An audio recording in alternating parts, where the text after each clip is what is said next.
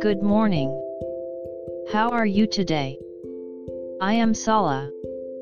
Let's start today's Bible. Today's Bible verse is Micah 7 8. I'll read. Do not rejoice over me, my enemy, when I fall, I will arise, when I sit in darkness the Lord will be a light to me. Amen. The prophet Micah's faith in God was great. That is why he declared, God listen to me.